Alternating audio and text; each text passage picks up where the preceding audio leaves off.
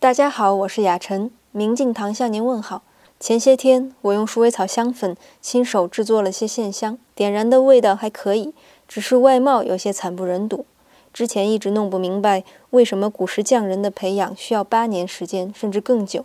经过了这次实践，才算有了些了解。《庄子·达生篇》中说到了鲁国一位有名的细木工匠，他制作的器物样式新奇，雕刻精美，见到的人都赞不绝口，说是鬼斧神工。因为他在每次制作之前都必须有七天时间的斋戒静心，静心到第三天忘记了名利，第五天忘记了得失，到了第七天忘记了自己，这时才进山去挑选最合适的木材。所以，一名合格的工匠，一件顶级的作品。